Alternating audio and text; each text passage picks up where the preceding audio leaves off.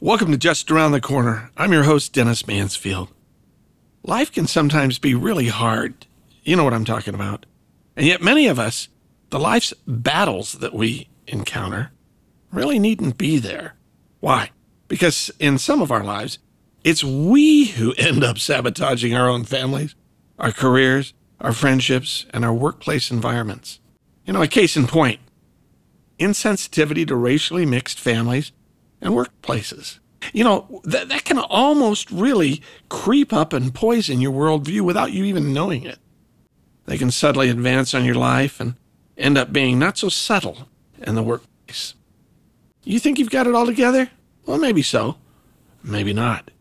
Stay with me and let's see if there's room for change.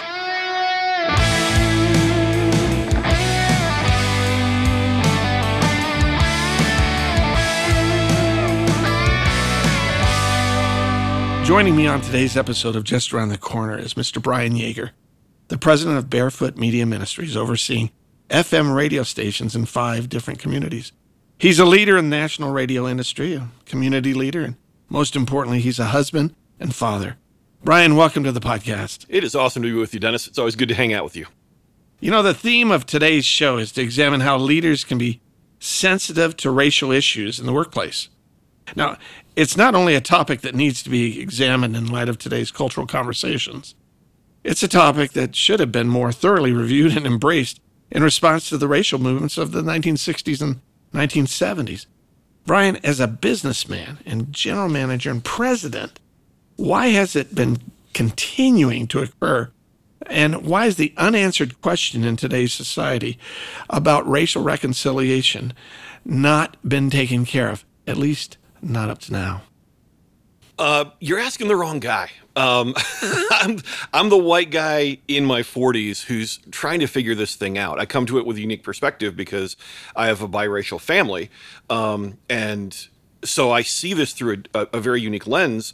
And I think that there's a lot of it that it's just incredibly uncomfortable. Like as soon as you said like we're going to talk about like racial issues, like I'm almost uncomfortable right here, you know. And I go home to a family that is multicultural. It's just uncomfortable because anytime you're going to bring it up, you start to feel like okay, someone's telling me that I'm wrong someone's telling me that I'm not right. Um, we start to feel like I think that it's become so polarized that you're afraid. I don't know how to say anything without offending somebody. I feel like if I say something, I'm going to offend somebody in this process. I have that fear. You do, and you live in a biracial family. Absolutely, absolutely.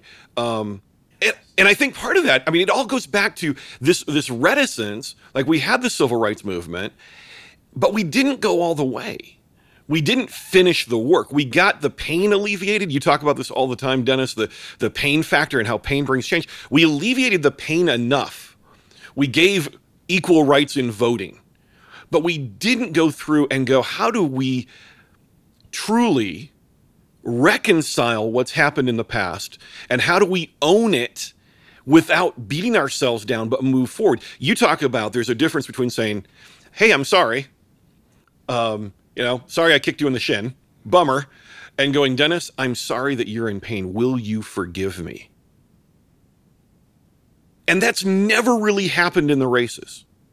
America has this horrible racial legacy. And as soon as I say that, because we're so polarized right now, everybody sticks their back up and goes, Well, don't tell me that I pulled myself up by my own bootstraps, whatever. And we lock ourselves because we're have this fear that somehow entering into this, someone's going to say I'm wrong. We use words in the racial world like um, white privilege, right?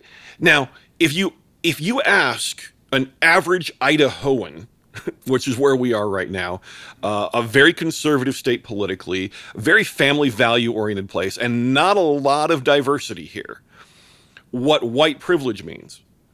And you ask my family, you ask some of our friends what white privilege means. Totally different thing. What would your family say? What do your friends say? Uh, here's here's a, here's a great story. Okay, uh, Bill Hybels tells this story, and I know there's some issues with Bill Hybels, and I'm not condoning him, but this story is powerful. He talks tells a story of a man who's sitting at some convention. He's at you know round tables, whatever, and the guy looks over and says, "I love your books." And and the guy's obviously Middle Eastern descent. And so a little bit later, the guy comes over, introduces himself, and he ends up telling him this story. He says, um, I was a Muslim in I think it was New York City, businessman, and I would be required to go to these networking conferences, you know, these networking events. And I hated it because there's nobody like me. So I'd come in late and I'd leave early. And it wasn't until somebody walked across the room and said to me, Hey, my name is Joe, whatever. What's your name? And looked at me and said, You know, I'm really curious. I don't know anything about Islam. Could we do a cup of coffee sometime? I just love to hear your story.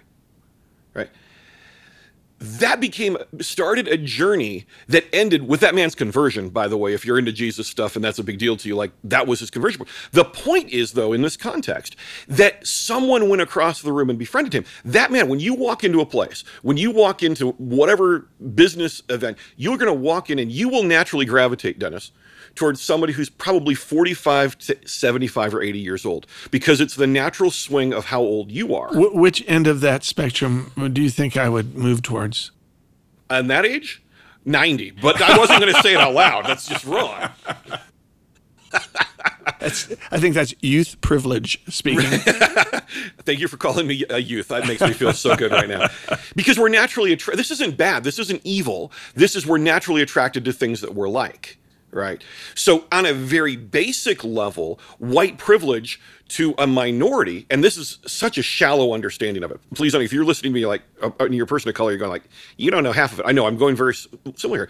Is that when you're a minority, you don't have as many opportunities to connect and to get into the groups that are going to advance you in your life. Now, again, I hear I raised myself up by my bootstrap. My parents didn't have a college education. Yes, but when you walked into that room, you had an identifying characteristic that said that person's like me. Because if you walk into a room and there's somebody of your ethnicity and someone something somebody else's, you will naturally, unless you're intentional, you'll go to the person that's like you. You'll go to the same age. You'll go again some similar dressed than you, whatever. If you're in shorts and t-shirt, you're hanging with the shorts and t-shirt crowd. If you're in the three-piece suit, you're going to the three-piece suit crowd. So very simply, white privilege means um, I have this privilege because we're the majority. We're already in the positions of power. I'm a president of a media company. I go to conventions about about radio, and there's a lot of other white people right? So I'm going to naturally, without thinking about it, unless I'm intentional, I'm going to connect, network, and mentor other people like me. Now, let's bring it back to your family. How, in a biracial family, have you helped your daughters, helped your wife walk through the idea of them walking in for their career paths, for the things of education that they want to, so that they can walk in and look around and look for either people of color or people of like interests. The crazy thing about this, like life is a journey for all of us, and I haven't done it perfectly, and I haven't done it well, and we live in a very, very uh, non-diverse state. So it's, it's, even, it's it's fifty thousand shades of white. Right, right. It's tan, tan, and white. I mean, that's it. There's nothing. Um, so that has not been something. I, I, mean, I've evolved in my own understanding of this um, over time, uh, to, un, to to even be aware really because I'm just like we're all people. It doesn't matter. I don't care, right? Because it doesn't matter to me. I'm a white guy. I'm a fish. I don't even feel the water, right? So it has been an evolution. But what I want to instill in my children is the sensitivity that their reality is not the same as others, and that they feel comfortable talking to anyone um, and then giving them the educational opportunities so they can walk into any platform they want to and be successful. And they can connect with anyone. And it comes with a humility of saying okay my reality isn't all realities and i need to connect into that and listen. Once you've started doing that as they were growing up um, how did that then translate into your work as president of a media company with people of diverse backgrounds? Um and again, the big, huge disclaimer: it's just so little diversity in Idaho. Um, I think I was. We had a directors repeat, uh, retreat today, an offsite, uh, last two days. Powerful, powerful time. And one of the things that we talked about, and I encouraged, because we were wrestling with some of this stuff, just and we were talking more generational, but the same truths apply. Is we have to slow down and we have to listen. We have to create environments of listening So at one point, I had a very, very wise coach. Um, I still work with a wise coach, and he's sitting across from me right now. And one of the things that this coach taught me, and I don't know that he ever said this to me blatantly, but it's the lesson that I learned. If you're slow, I'm talking about Dennis. Um, I, I'm slow. That was me. that was you. Is that Brian? Not everybody is like you. Okay. And, and he did this by using uh, a, a tool called DISC. It's personality profile. Um, and I suddenly realized, like, whoa, I'm a high I, high D. I love people, I love parties, and I like getting stuff done. But I view everything through that driven perspective and that that a little chaotic, and I'm just going to wing it perspective. And realizing there's people who are much more structured and organized and all that. Like, I could have told you that 10 years ago, but I didn't know it in my soul. you, you had you had to experience it in your soul. Right. And so the problem is is that we approach race in the workplace through the filter of our own experience.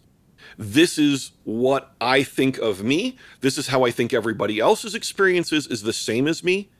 And then when we get beyond that, we go into caricatures. My wife, again, she's biracial. Her dad is black. Her mom was white. Um, she says that that in the minds of the races, right, to white people, and this is caricature extreme, all black people have got gold chains, gold grill on their teeth, are rappers with their, you know, honeys and whatever, and language I'm not going to use here. And that's that. And to black people, white people are back alley banjo playing, slept with their sister, a little bit scary, um, rednecks that are trying to, you know, lynch me, right? And so we have to knock down that preconceived stereotype that we all get. Look at how media historically has portrayed black people. They're the entertainer, they're they're funny, the funny person, they're the punchline, but they're not serious. Right? So we build these characters. So in leadership, to go back to your question, to remove those stereotypes and that impression of my reality is the same as others. And so I slow down and I engage and I listen. I engage in true relationships. That's transformative. When you do that, you're inspiring and you're giving resources to leaders. How do they respond to you knowing uh, people of color that are on your staff? Um, how do they respond to you as a white guy who's married to a biracial wife with biracial children? So this was really fun. Uh, a few weeks back, I was in another state, another city, helping another radio station raise money. It's one of the, the things that I do. And uh, one of the uh, air talent was a black woman. And so there's me, there's her, and there's a, another white guy about my age running the technical end of the of the radio station while we're on raising money.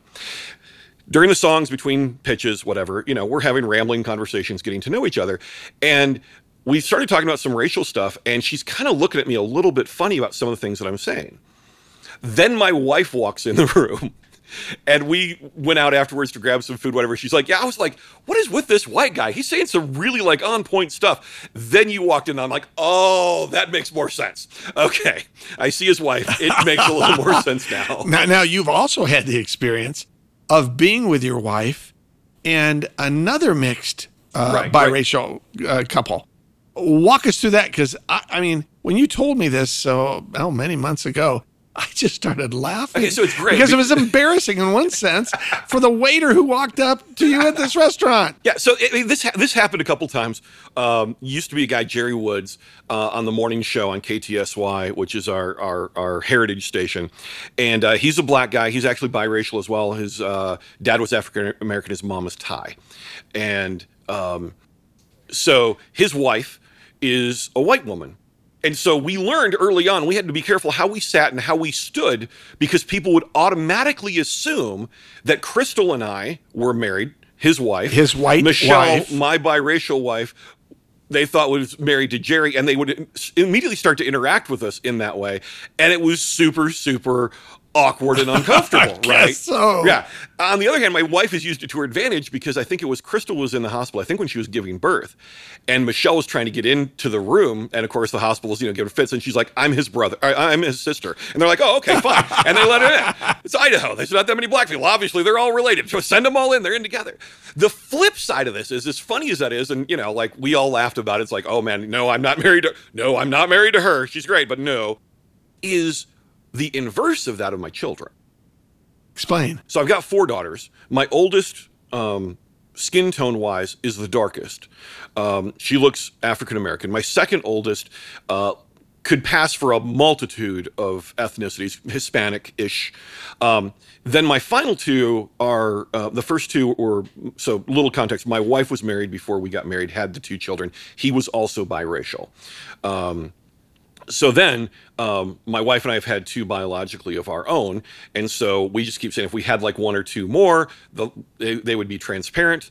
Uh, the other joke when you see my kids lined up from dark, lighter, lighter, lighter is you know the toner's just running out of, or the printer's running out of toner. Um, you know all of that kind of thing is going on.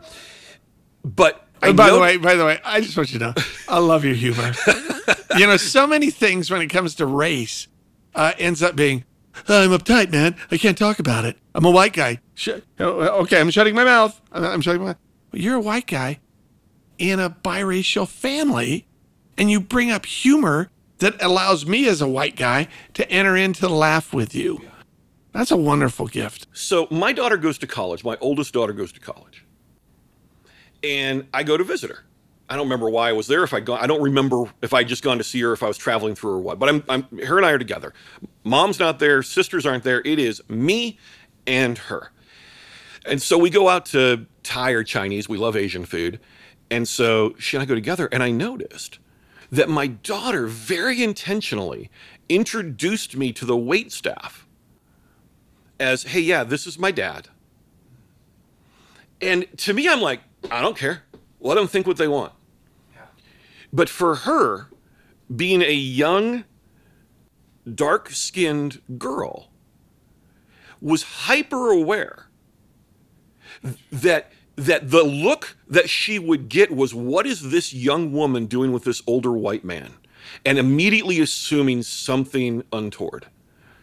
A, a, an issue that my daughter my younger daughters 15 and 12 never never crossed their mind and probably never will but that's just a look into the awareness that she has that i'm in a world that's not quite the same as me You know, uh, that brings to mind uh, this the situation that I had a number of years ago.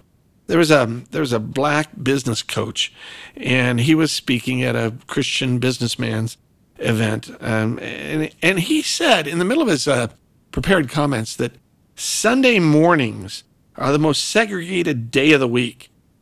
And I sat there and I was like, wait, wait, what?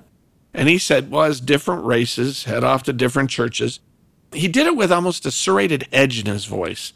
Um, it wasn't like, uh, let's get together, but it was like, that's the way it is. That's the way it is. And, and I thought to myself, I'm not so certain he's accurate. Is this another example of my being white and being a bit blinded by what his experience is as a black guy? 100% Okay, talk to me.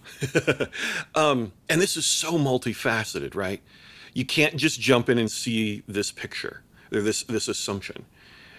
But we know it here in the Treasure Valley. There's a couple churches that are the black churches. If you want to hear some great gospel music, go visit the black church, right? That's just the reality of it. Now, why is that? Well, there's a billion reasons, and that's why it's so multi layered and why it's so difficult to unpack. One, we talked about we want to be with people who are like us. Well, white people's expression of worship is very different than a black person's expression of worship. Just is. For those that have not gone to a black church, what are you talking about? Um, Traditionally, black services, I love, I love preaching in black services because your audience is with you. They're talking back. If they say shut up, it's not a bad thing. That means you're, that means you're in the pocket, right? Um, they're the they're pocket. responding to you. Um, the music is loud. The music is struck sounds very different to what we're used to, whether you're in a traditional or contemporary church in white culture. It's different in a lot of ways. They're very emotive. Uh, they're not nearly as restrained a, a, a typical gospel church, black gospel church, not restrained in their emotions like we as white people. Like we must be reverent and calm here in church. Don't get too. If I have a tear, two tears is okay. Three might be over the line. Um, you know all of that it, it, it's much more expressive so first of all you have this issue of you've got this diversity now if you're a faith person or you're a business leader you're like well we need all this diversity in one place okay but then who's going to give up what because that means that I have to change what I'm comfortable with in my worship or my job, if you're going to go on the career side, to let this person express what's native to them, what's comfortable to them. Right? Okay. Right. And in the giving up, what happens? I'm not getting what I'm comfortable with because now something's going on that I'm now I'm going to learn from it. I'm going to grow from it. It's going to be richer, but it's going to be uncomfortable.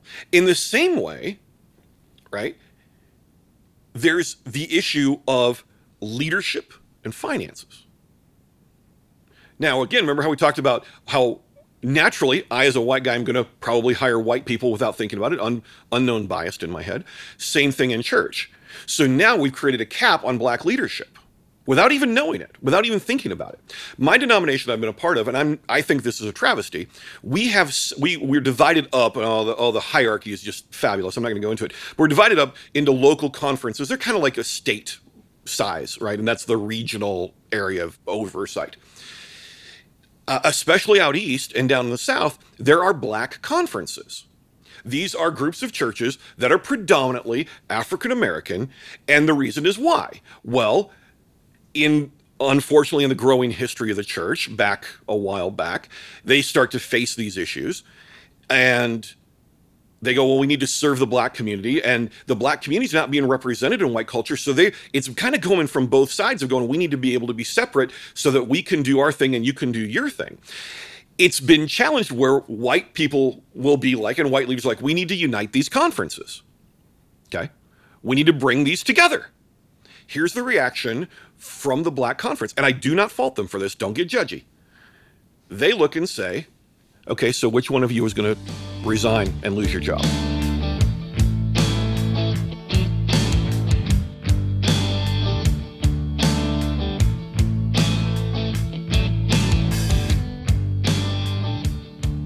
Tell me about your own workforce environment. Uh, what tools have you incorporated to really help people with different races in your company? I think that, well, okay. Again, uh, at times, so in, in radio, uh, we're actually required to file paperwork with the FCC uh, or have it on file that they can inspect uh, that shows that we're intentionally reaching out so that we can hire minorities and other things like that. It's very difficult in the world that I live in because uh, there's not a lot of minorities anywhere near here.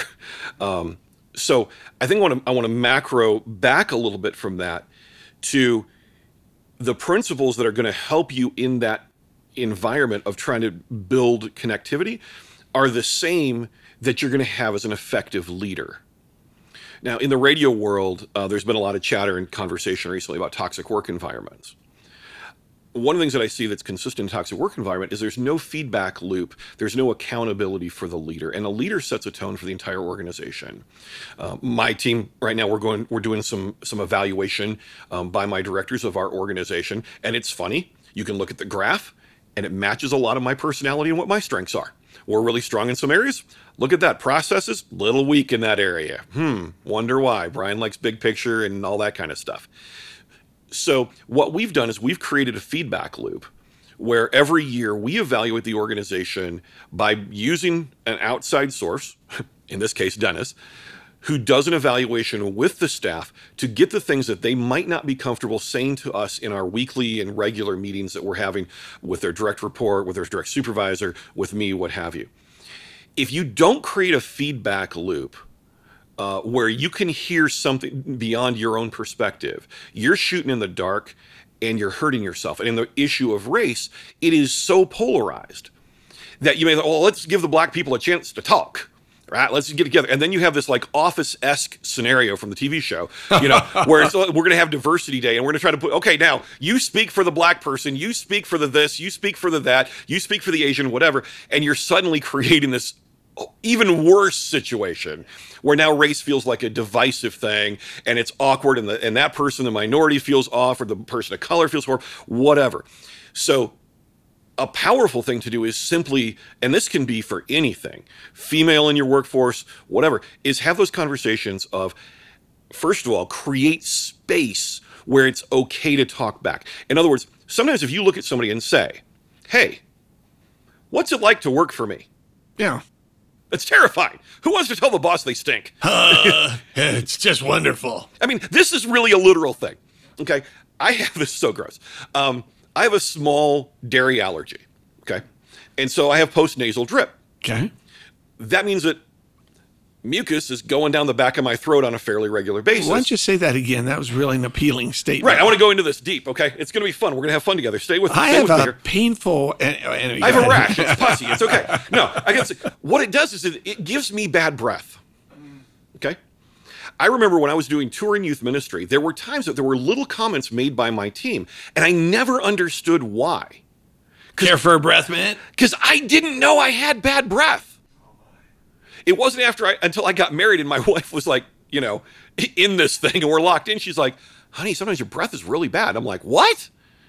You know, I'm like, are you serious? So now if you see me, you'll notice sometimes I carry on a little Listerine spray in my pocket and I'll spray my mouth because I'm a little more heightened. But there's times my wife's like, hey, honey, you got your uh, spray with you? I'm like, uh, okay. All right. A I'm gent- offensive. A gentle wifey hint. Right. So just because you say what's it like doesn't mean they're going to ask you. So create an environment where you say, hey, if there's ever anything that feels uncomfortable, I want you to come and talk to me. Right. Right. And that's way planting to- a seed. Coming back another time, hey, you know what? Sometimes we don't, I, I'm not sure how things are going to fly. I just, I need your ears and please be willing to talk to me.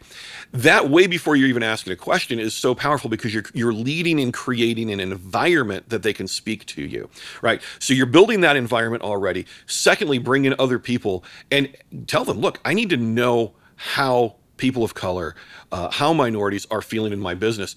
I want that to be one of the questions. Otherwise, you're shooting in the dark, and all of us as leaders, we're a little bit narcissistic. We think we're awesome. Let me ask you. Here we are thinking we're awesome. Here we are thinking we're teaching. We're like, and yet the the media itself that you're a part of, both main, mainstream media and alt media, and uh, especially when it comes to examining the rift between races, will seem to always go with uh, the caricature of the person who is insensitive, who's white, as a darn darn darn kind of guy, you know, playing the banjo and uh, these people ain't like me. And yet, in reality, I I always I, I think I don't know anybody that's like that. I mean, I'm sure there are, but but when that's raised up as well, that's what you white people are like. It offends me. you know, granted, I'm sure I have a cousin like that, but not me. Uh, how how do those of us who, when we're watching the media and we're put in a bad light, uh, wow, if you've noticed in the last year, year and a half, that there are far more people of color who are uh, in A list positions on television and so forth, because the pendulum has moved in a way that says these are really good actors. Th- They should be playing this role because they're acting. And oh, by the way, they're they're people of color they uh, uh, one of the biggest discussions that I've had with with uh, business owners is that they are struggling with what the media is telling us that you know uh, uh, forget about the task uh, get the uh, get the person of color up there so that we can see them and and forget about the task and the skill level get the white person off to the side and you know silently ditch them uh, I know that they're not saying that, but that's how many business people are starting to feel. Uh, my guess is that the competent person of color who has uh, been put in this position would feel terrible if they thought that they were only put there because they were a person of color. I mean, you live in a biracial family. What do your girls think when they uh, see the caricatures on of the white people and the caricatures of let's move all the black people up into the top top position because they're black. Whew. I know it's a Okay, tough one. well, you, you there's about four strands in there that we, that we need to we need you tied them together, but I'm going to untie them up uh, separately. Fire. Okay, first of all, we got the media. Um, media, the news media, which is really what we're often talking about when we say media. Um, the news media, their business is to sell advertising. That's it. That's it. Okay. It's not to report the news, it's to sell advertising.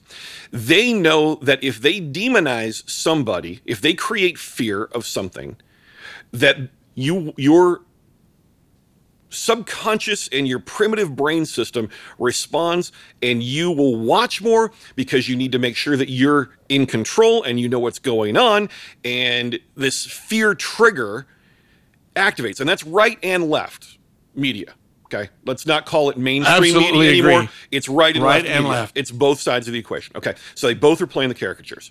So let's establish that first the problem with the caricature is is that it lets you and me as middle-aged white guys get off scot-free because we go well that's not me. But what it but then what it does is it blinds us to the racism around us. And and and i'm going to use this term but i'm using it carefully. Sometimes racism masquerades as ignorance and sometimes ignorance masquerades as racism. Okay? And so it, and I and I I know the pushback from people like me going, look, I'm just trying to live my life. I, I'm not responsible for the entire world, and I can't be. But if we don't open our eyes and listen to some podcasts or read some books about the Black experience, then we're intentionally blinding ourselves to the issue and we're perpetrating issues the racism around us is so much more deep because it's sometimes based in ignorance. So let me give you a couple examples for that, right? We do a concert. We have a black rap artist. I, one of our stations is a positive pop hip hop station. The guy jumps in the pool at the end of it. It's at the end of a wave pool. It's a crazy concert. Comes to the other side, doing autographs. This little girl comes up to him and says, Can I touch your hair? Mm. Okay. When's the last time that you've ever had anybody come up to you and say, Can I touch your hair? Other than your barber and your wife. And she doesn't That's ask. a great question. Right. I can't. I honestly can't remember. right. What's the message that that's giving to someone? Now, he's an adult, she's a child. He was very kind and said, Honey, that's not something we ask. Right. But in a peer situation, what is that saying? Your body doesn't even completely, it's an oddity that I get to be amused at, that I get to question because it's strange. Now, we all do it, it's something different. But in a, in a, in a minority majority dynamic, that starts to feel like, is this person trying to possess me? What's going on? And you go into Oh, the whole history of black culture and how they've been used. You're not just fighting the battle of the moment, you're fighting the battle of all the messages that have been brought to you up to that point. So there's ignorance. My daughter in school, having the kids all turn the lights out and say, now smile. Oh, right? They're stupid kids. Right? Do I call them racist? I think they're ignorant. But how do my fa- how does my family experience it as racism? Is it both? Yes, it is. Really in its own way. So the racism is sometimes closer to us than we admit. And we put up that defense of I'm not racist because it gets uncomfortable. So I, I again we got several yarns here. Okay. So now going into that, how are we hiring people? Right. I think the question well actually, I, I'd like you to uh, talk about that, and also parallel it with uh, the cliffhanger we left from the last section, which is what was the question that they asked you? who's gonna who's gonna quit their job. Who's going to quit your job? So, in the hiring capacity, the obvious answer seems to be well, obviously, we want the person who's most qualified in that position. And I want the pride of being the most qualified if I'm a minority, a majority, whatever, that I won that job fair and square. But that's looking at the fruit, not the root. Okay? Right? If you're a gardener and you see a problem on the tree or the plant, you go, what's wrong with the whole system? Because that leaf that's dead is a reflection of something that's going down probably all the way into the roots. We attack the leaf. Let's go to the root. And what's the root of how are we bringing people into the organization? What opportunities are? What's our culture? Is it inviting to people of color? Are we giving them freedom to be themselves and to bring the diversity that they have? That's not saying you got to, I got to kowtow my whole thing and make it somehow accessible to all minor. No, but are we creating an environment where we are pulling people in and raising them up so that the best person for the job will get the job in the end?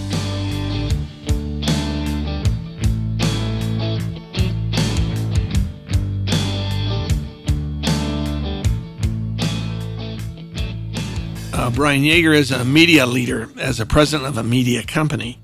What what um, two or three key methods of mitigating, you know, the workforce insensitivity that's out there would you recommend uh, leaders and businesses, both small and large? Well, we talked about feedback loops uh, a, little, a, couple minutes ago. Um, you've got to create methods of conversation. Um, you've got to have moments where you sit and talk. One of the guys that we've got on our team um, is uh, uh, is a black guy um, that works with our with our Project 887, our new station. And eye opening for me, just sitting him sitting in my office and me t- just saying, okay, tell me your story. Tell me what does this feel like? And is you know last year, about a year ago, there were, was even more heightened racial tensions, and we had a couple just really candid conversations. Dude, talk to me. Tell me your story. Um, if we shut up and listen, um, that is such a key component. And then if you see something, you've got to attack it. One of the stories that breaks my heart for my daughter, one of my daughters, is she was in high school, and this was around the time of the Ferguson riots. And they were talking about it in history class or government, something like that.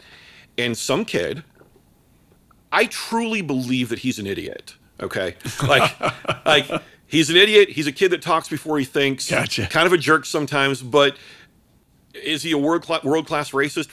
I don't know. Don't have that judge. He but, says, but he does qualify apparently. but he does qualify in the story. Idiot. Yeah, world class idiot. All right, fill in the blank here. He says, you know, well, I, why don't we just have all the black people? Why don't we just move them all to Canada? Okay, just stupid words coming out of his mouth.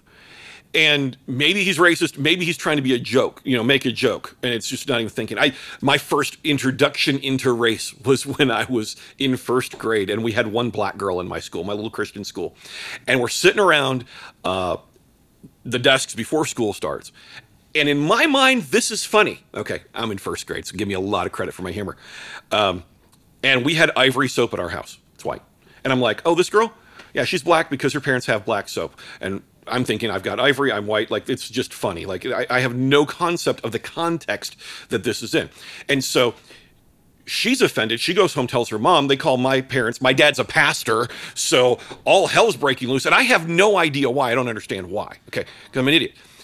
So I don't know what this kid, but he says they send all these kids to, to, to Canada. He should know better. He's a high school student, but he's still unaware. The teacher stopped the class and called him out really? and shut it down. So you have to have the core values of who you are as an organization so deeply entrenched that they are you and you live and breathe them. And one of those core values has to be something about how you're respecting, honoring, and caring for each other. And so if somebody's stupid, you smack it. You stop it. And if it's a public offense, it's dealt with publicly. Oh, I don't want to offend somebody. Offend the person who was stupid. They may be guileless, just ignorant. I don't care. To the minority, it's racist because it's playing into all kinds of stories that you may not even be aware of. Shut it down in that moment. Do it publicly, gracefully, lovingly, but firmly. When I was pastoring and planted a church, different scenario, but the same kind of thing. We had uh, a guy, he liked a girl. Story as old as time. Girl didn't like guy. Story as old as time. He was doing some oh her mom was oh, no another mom was organizing an event going to have a bunch of young people over. A friend of the girl that he liked stay with this love weird thing going on tells her oh he's creepy. Okay. So the mom comes to me and is like is it okay that i invited him? Like i don't if he's weird if there's something going on i don't want to expose my daughter to that. Right. And I'm like, how did you hear that? And this is a young man I had mentored. I knew him. He was taking leadership and responsibility, whatever. So she tells me, uh, well, so and so said. And I addressed. I said, look, what's the story? Well, so and so said that he was like, you know, wouldn't take no, kept asking her out or whatever. I'm like, okay. He wasn't inappropriate. He was persistent. He wasn't inappropriate. Please understand. He wasn't a stalker. Um, I said, look, you don't know that story. It's not yours to tell. That's right. That's gossip.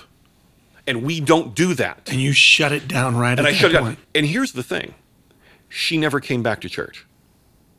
The gossiper quit coming to church.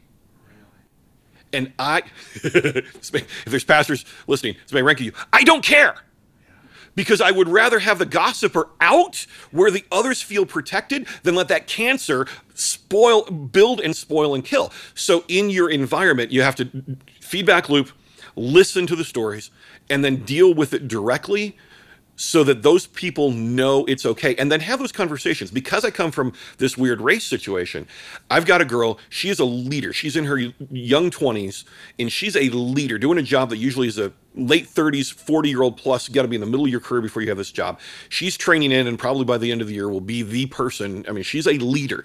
She's a minority okay I've often had conversations with her going, okay, have I crossed a line with you? Now she's very free about race. She jokes about race. She, but I keep having touch bases every so often with her where I'm going, are we okay? Am I crossing? And she knows my family. She knows my kids. She knows the story. She knows where I am. But I'm creating this thing to make sure I'm not crossing a line because sometimes we'll laugh when our heart is breaking. That's exactly right. And so, if we don't have that culture of an honest communication, and if you don't have a culture of honest communication, then you're failing as a leader already, whether you're dealing with race issues or not. You're a dictator and a jerk. You know, Brian, I mentioned at the start of this whole episode uh, that life can really be sometimes pretty hard. Speak to that leader who today, who right now, who today, let's just say it, is overwhelmed with stresses and strains that he or she have, and that they're just not able to overcome in this area of insensitivity. They feel like everything they've done has failed, and they don't get it because they're white. They don't get the black community. They don't have black friends. They don't have people of color, biracial or otherwise, that are part of their life. You know, they may not be um, like you, a person of faith. But fundamentally, this is a heart issue. This is an issue of faith, the evidence of things unseen, the substance of things hoped for. If that person is searching for an answer and heretofore cannot get it, has not gotten it, how do you help them as a pastor bridge the gap from unbelief to belief so that Jesus, who was not a white American, No. Unlike all the pictures. and like all the pictures, but and some of them that are blonde. Uh, look at Surfer Jesus, so that so that they can start the process of their spirit being opened, so that their mind can be open. There's this thing in the Bible called repentance. And that's coming to the end of who you are. You know, you've heard it in recovery terminology, maybe hitting rock bottom, whatever. And what, what repentance is, is saying, I don't have it anymore and I'm turning to something else. If what you're doing isn't working, it's time to try something different. And that is something bigger and outside of yourself. In a business perspective, you need a coach, you need a consultant, you need somebody speaking in truth into your world that nobody else can speak. That's what Dennis has been for me. He hasn't asked me to do this commercial, but I will. On the spiritual side and the heart side, maybe the issue is how your family's relating to you. Maybe it's it's um, the drivenness that you have that's destroying your heart, and you're unavailable for any staff members or anyone. Maybe the fear of not succeeding is so strong that people are stepping stones to achieve your greatness rather than beautiful team members and partners and beings created in the image of God. And if, if any of that resonates with you, I want you to know this right now. This crazy story, and you asked me to go, Pastor, so blame it on Dennis that I'm going here right now, okay? This is all Dennis's fault. There is no story, none, in the history of humanity, whether you count that to 6,000 years ago or millions of years ago, there is no story in the history of humanity that has unconditional love where a God comes down to us in our messed upness to pick us up to Him. Everything, including false Christianity, fake, over the top, politicized, defunct, disgusting Christianity, is about me working harder to make myself good enough to be good enough. And you're on that track right now. You may not be in the face side, but you're working your tail off in your job, running yourself dry. You've got nothing for your wife, you've got nothing for your kids, and you ain't laughed, really laughed, in a weeks or months or years. The joy is gone because you're trying to make yourself good enough to be acceptable enough to be loved to be to have value to whatever. And it's a pile of crap. Because God said you are so valuable. John 3:16 used to be at ball games. For God so loved the for God so loved the world that he gave his son so that you could have salvation. If anyone believed, they would not perish, the Bible says but have everlasting life. Next verse is just as powerful. For God did not send his son into the world to condemn the world. God is not judging you going, your quarterly earnings aren't up high enough. Your metrics aren't, your staff is fragmented. I had seven, out of staff of 12, I had seven staff resign in one year. Talk about like, is something wrong? What's wrong with them? It wasn't me. Uh, I kid. Um, all these things, these metrics, God says, I have given you value. You don't have to strive it. So now you can work from strength. You can work from a position of belonging rather than a position of fear, which is always going to drive you. So, my invitation to you, as the Bible says, is taste and see that the Lord is good, that He is the satisfaction that your soul longs for and then let that permeate you as you experience love to start to breathe out into your family, into your work, into how you're dealing with races, all that kind of stuff. The th- deep theology of Jesus is so beautiful and answers so many of these issues that we have. But it starts with this story that, again, no other religion has. Everything else is me working up to God, me working hard to be good enough in whatever way. God comes down and says, I'm picking you because you're good enough, even though you're broken and messed up. You're good enough and I love you. Your identity is now my kid. Now you get to walk from a position of strength because you're already my kid. And I adopted you and it's unrevocable. It can't be turned away. Brian Yeager, thank you for being on the show today. This has been an episode that uh, is life changing. It's life changing. It's an honor to be with you. And, um, whether you're a person of faith or not, whether you come from this from a Jesus perspective, which obviously I do or not, I want you to know that you are deeply loved. You have incredible talent. You have incredible ability. And even if this issue, you've somehow made it through this whole podcast, but you're pissed off by the whole thing, whether you're a minority or not, I don't care because I know I haven't gotten it all right. I know there's stuff people will comment and go, Brian, you, you're right. I don't have it all. But this I know you are deeply loved you're deeply cared about. And God's got amazing things that He's going to do in you. Let Him do it.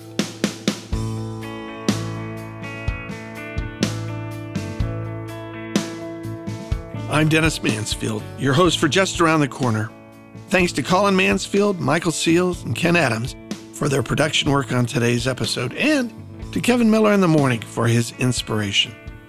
And thank you for taking the time to join us on this episode and enjoy really what's next in your life. Because as John Hay, one of the world's most famous men in the late 19th and early 20th centuries, once wrote to a friend, all the best gifts are just around the corner.